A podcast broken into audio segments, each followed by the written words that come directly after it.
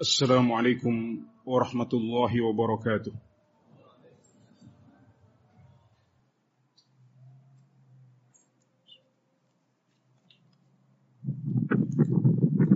إن الحمد لله نحمده ونستعينه ونستغفره ونعوذ بالله من شرور أنفسنا ومن سيئات أعمالنا. من يهده الله فلا مضل له ومن يضلل فلا هادي له. وأشهد أن لا إله إلا الله وحده لا شريك له. وأشهد أن محمدا عبده ورسوله صلى الله عليه وعلى آله وأصحابه أجمعين. أما بعد. hadirin salat Jumat yang dirahmati Allah Subhanahu wa taala di awal khutbah ini marilah kita saling mengingatkan untuk menambah takwa kita kepada Allah Subhanahu wa taala dengan menjalankan perintah-perintahnya semampu kita dan meninggalkan semua larangannya. Menyiapkan diri untuk menyambut musim ibadah. Juga mengagungkan musim ibadah. Mengisi bulan Sya'ban dengan berbagai ibadah sebagai persiapan menyambut musim ibadah paling agung sepanjang tahun yaitu bulan Ramadan sebagaimana dicontohkan oleh Rasulullah sallallahu alaihi wasallam di mana beliau tidak terlihat berpuasa lebih banyak daripada puasa beliau di bulan Sya'ban tentunya selain di bulan Ramadan di antara takwa kita kepada Allah Subhanahu wa taala adalah mengimani kabar-kabar yang telah disebutkan dalam Al-Qur'an maupun dalam hadis-hadis yang sahih. Di antaranya adalah kabar tentang liqa Allah, pertemuan dengan Allah Subhanahu wa taala. Dan bahwasanya kita semuanya akan berjumpa dengan Allah Subhanahu wa taala di akhirat sebagaimana disebutkan dalam berbagai ayat. Alladzina yadhunnuna annahum mulaqu rabbihim wa annahum ilaihi raji'un. Allah Subhanahu wa taala berfirman tentang orang-orang yang khusyuk. Mereka adalah orang-orang yang yakin akan berjumpa dengan Tuhan mereka dan hanya kepadanya lah mereka akan kembali. Allah Subhanahu wa taala juga berfirman wattaqullaha wa'lamu annakum mulaquh dan bertakwalah kepada Allah. Dan ketahuilah bahwasanya kalian akan berjumpa dengannya. Dalam hadis riwayat Al-Bukhari tentang doa tahajud Rasulullah sallallahu alaihi wasallam yang panjang. Beliau mengatakan walakal hamd. Antal haq wa wa'dukal haq wa liqa'uka haq wa qawluka haq segala puji bagimu. Engkau adalah kebenaran. Engkau nyata. Janjimu juga hak. Pertemuan denganmu adalah hak. Dan ucapanmu adalah hak. Cara agar kita bisa meraih pahala dari syariat Islam yang satu ini adalah dengan mengimani bahwasanya kita akan berjumpa dengan Allah Subhanahu wa taala. Katakan, "Ya Allah, aku beriman. Aku yakin bahwasanya kami semua hamba-hambamu akan berjumpa denganmu di akhirat. Sebaliknya, kalau kita mendustakan perjumpaan dengan Allah subhanahu wa ta'ala, maka Allah mengancam kita dengan kerugian dan terjabutnya hidayah dari diri kita. Qad khasira alladhina kadzabu bi liqa'illah wa ma kanu muhtadin. Telah merugi orang-orang yang mendustakan perjumpaan dengan Allah Subhanahu wa taala dan mereka bukanlah orang-orang yang mendapatkan petunjuk. Apa itu perjumpaan dengan Allah Subhanahu wa taala? Apakah yang dimaksud dengan liqa atau perjumpaan adalah ru'yah, melihat Allah Subhanahu wa taala? Apa hubungan di antara keduanya? Para ulama salaf dan khalaf sebagaimana dinukil oleh Ibnu Taimiyah rahimahullahu taala menafsirkan bahwasanya yang dimaksud dengan liqa adalah perjumpaan dengan Allah Subhanahu wa taala yang mencakup ru'yah, yang mencakup melihat Allah Subhanahu wa taala dan dan didahului oleh proses berjalan. Jadi liqa atau berjumpa dengan Allah Subhanahu wa taala adalah melihat dengan sifat khusus. Bisa kita katakan al-liqa ru'yatun khassah. Perjumpaan dengan Allah Subhanahu wa taala adalah melihat kepada Allah Subhanahu wa taala dalam bentuk khusus, yaitu melihat kepada Allah yang didahului dengan proses berjalan. Yang diisyaratkan oleh firman Allah Subhanahu wa taala, "Ya ayyuhal insanu innaka kadihun ila rabbika kadhan famulaqih." Wahai manusia, sungguh engkau telah lelah sungguh-sungguh berusaha dalam menuju Tuhanmu dan pasti engkau akan berjumpa dengannya. Jadi ada proses berjalan menuju Allah Subhanahu wa taala, kemudian kita akan berjumpa dengannya. Saat kita melihat matahari atau rembulan, tidak dikatakan bahwasanya kita berjumpa dengan matahari atau rembulan. Karena saat kita melihat matahari atau rembulan, di sana tidak ada proses berjalan. Maka dikatakan Anda melihat matahari. Anda melihat rembulan, tidak berjumpa dengan matahari atau rembulan.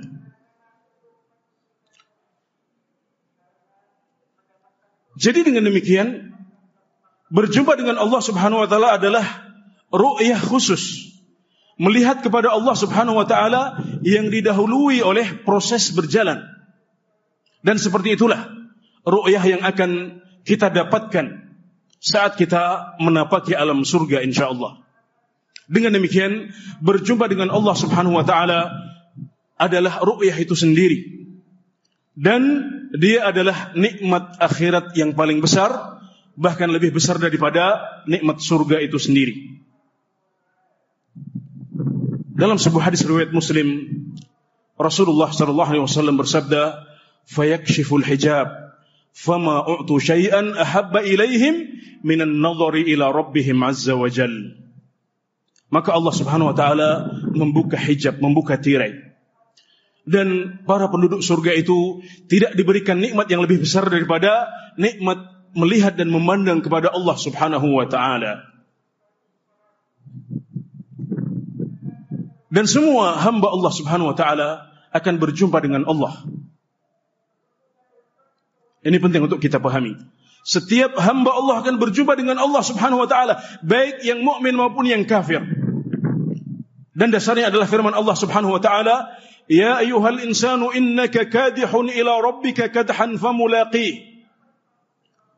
Wahai manusia, sungguh kamu telah berusaha dengan keras menuju Tuhanmu.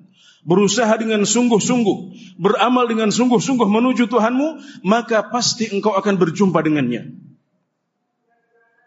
Ini disampaikan kepada seluruh manusia. Ya ayyuhal insan, bukan ya ayyuhal ladzina amanu. Kemudian lihat ayat setelahnya. Faman utiya kitabahu biyaminih fasawfa yuhasabu hisaban yasira. Wa amma man utiya kitabahu bishimalih fasawfa yad'u thubura. Sampai ayat-ayat yang setelahnya.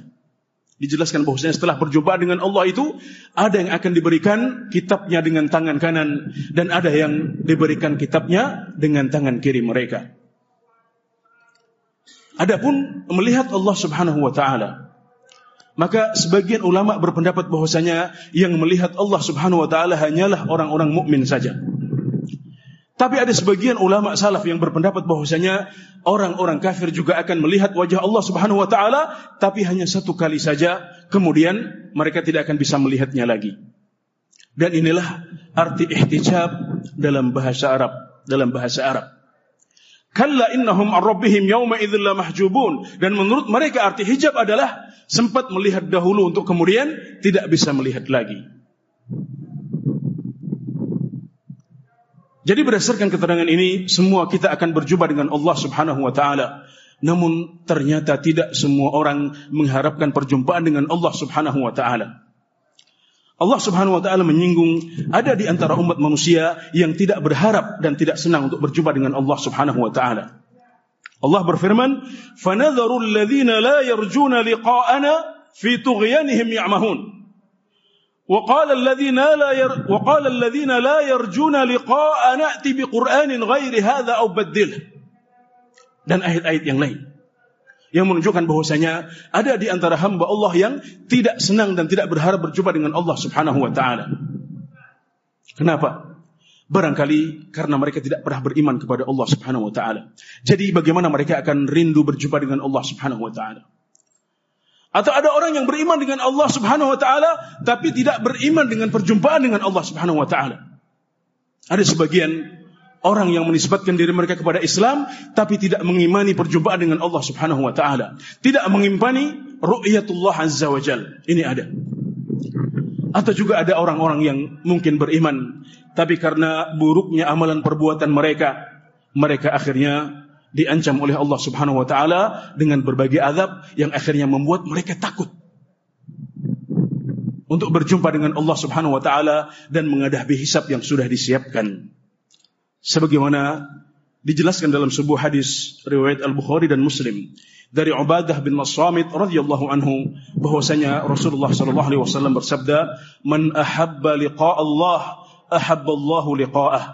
Wa man kariha liqa Allah kariha Allah liqa'ahu.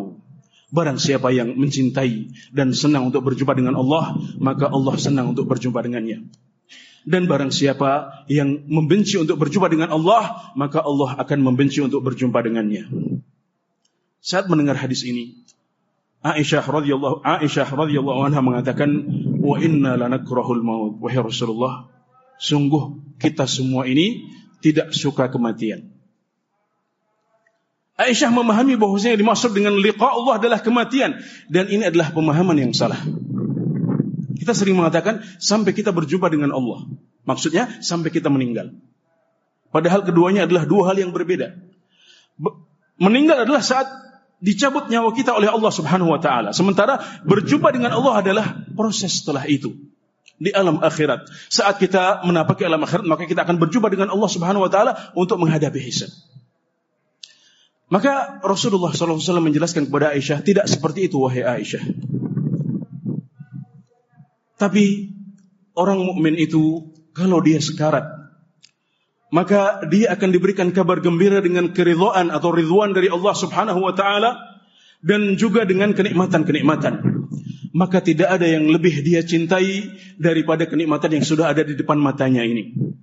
Maka dia berharap dan cinta senang untuk segera berjumpa dengan Allah Subhanahu wa taala, maka Allah pun senang untuk berjumpa dengannya. Sebaliknya orang kafir. Jika dia sedang sekarat maka dia akan diberikan kepadanya kabar bahwasanya dia akan mendapatkan azab dan hukuman. Maka tidak ada yang lebih dia benci dan dia takuti selain azab yang sudah ada di depan matanya. Maka dia benci untuk berjumpa dengan Allah Subhanahu wa taala dan Allah pun ber, dan Allah pun benci untuk jumpa dengannya. Inilah mereka yang tidak mengharapkan berjumpa dengan Allah Subhanahu wa taala, benci untuk berjumpa dengan Allah Subhanahu wa taala karena kekufurannya atau karena buruknya amalan yang membuat mereka harus terancam oleh azab Allah dari oleh azab dari Allah Subhanahu wa taala sehingga mereka takut untuk menghadapi azab dan hukuman itu. Barakallahu li wa lakum fil kitab wa sunnah. ونفعني وإياكم بما فيهما من الآية والحكمة أقول ما سمعتم وأستغفر الله لي ولكم فاستغفروه إنه هو الغفور الرحيم.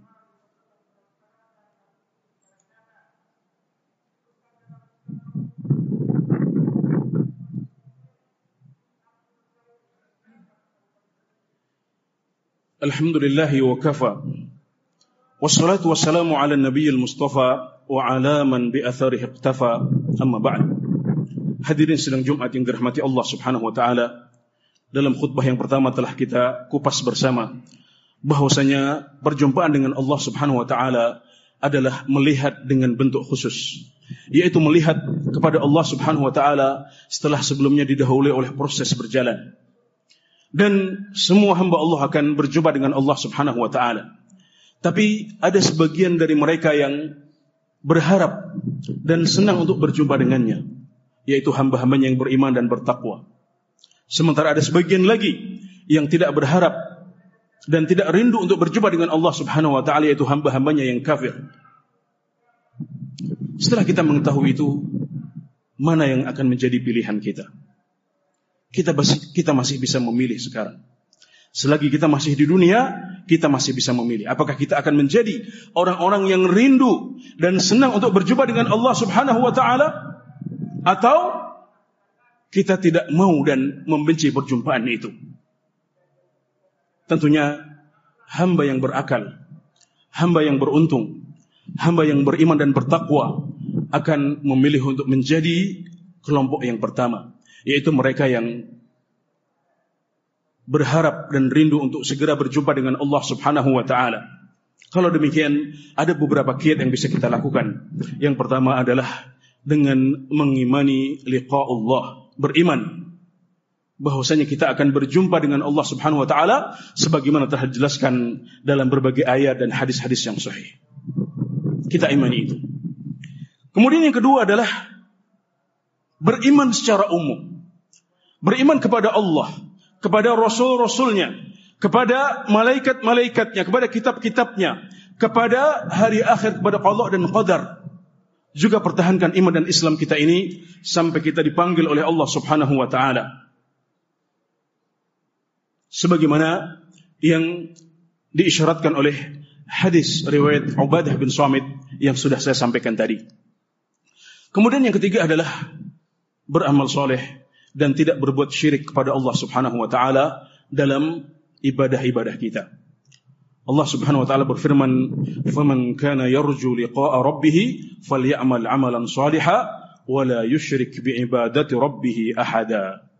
Maka barang siapa yang berharap berjumpa dengan Tuhannya, hendaklah dia beramal saleh dan tidak menyekutukan Allah dan tidak menyekutukan dan tidak menyekutukan sesuatu pun dalam beribadah kepada Allah Subhanahu wa taala. Hanya itu? Jawabannya iya hanya itu. Karena itulah Islam. Islam itu adalah iman, amal saleh, tauhid, menghindari syirik dan di seputar itu kita berputar-putar terus. Kalau Anda bertanya tentang kiat untuk bisa berjumpa dengan Allah Subhanahu wa taala dan selalu rindu untuk berjumpa dengannya, maka hanya inilah kiat yang telah dijelaskan oleh Allah Subhanahu wa taala dan juga oleh Rasulullah sallallahu alaihi wasallam. Inna Allah wa malaikatahu yusalluna 'alan nabi ya ayyuhalladzina amanu sallu 'alaihi wa sallimu taslima. Allahumma salli 'ala sayyidina Muhammad wa 'ala ali sayyidina Muhammad كما صليت على إبراهيم وعلى آل إبراهيم وبارك على سيدنا محمد وعلى آل سيدنا محمد كما باركت على إبراهيم وعلى آل إبراهيم. إنك حميد مجيد. ربنا ظلمنا أنفسنا وإن لم تغفر لنا وترحمنا لنكونن من الخاسرين. ربنا لا تزغ قلوبنا بعد إذ هديتنا وهب لنا من لدنك رحمة. إنك أنت الوهاب. ربنا أوزئنا أن نشكر نعمتك التي أنعمت علينا وعلى والدينا وأن نعمل صالحا ترضاه وأدخلنا برحمتك في عبادك الصالحين. اللهم أصلح لنا ديننا الذي هو عزمة أمرنا وأصلح لنا دنيانا التي فيها معاشنا وأصلح لنا آخرتنا التي فيها معادنا. واجعل الحياة زيادة لنا من كل خير واجعل الموت راحة لنا من كل شر. اللهم أصلح ولاة اللهم أصلح ولاة أمورنا وخذ بناصيتهم من البر والتقوى. اللهم أصلح شباب المسلمين ونساءهم. ربنا آتنا في الدنيا حسنة وفي الآخرة حسنة وقنا عذاب النار. سبحان ربك رب العزة عما يصفون وسلام على المرسلين والحمد لله رب العالمين. أقيموا الصلاة.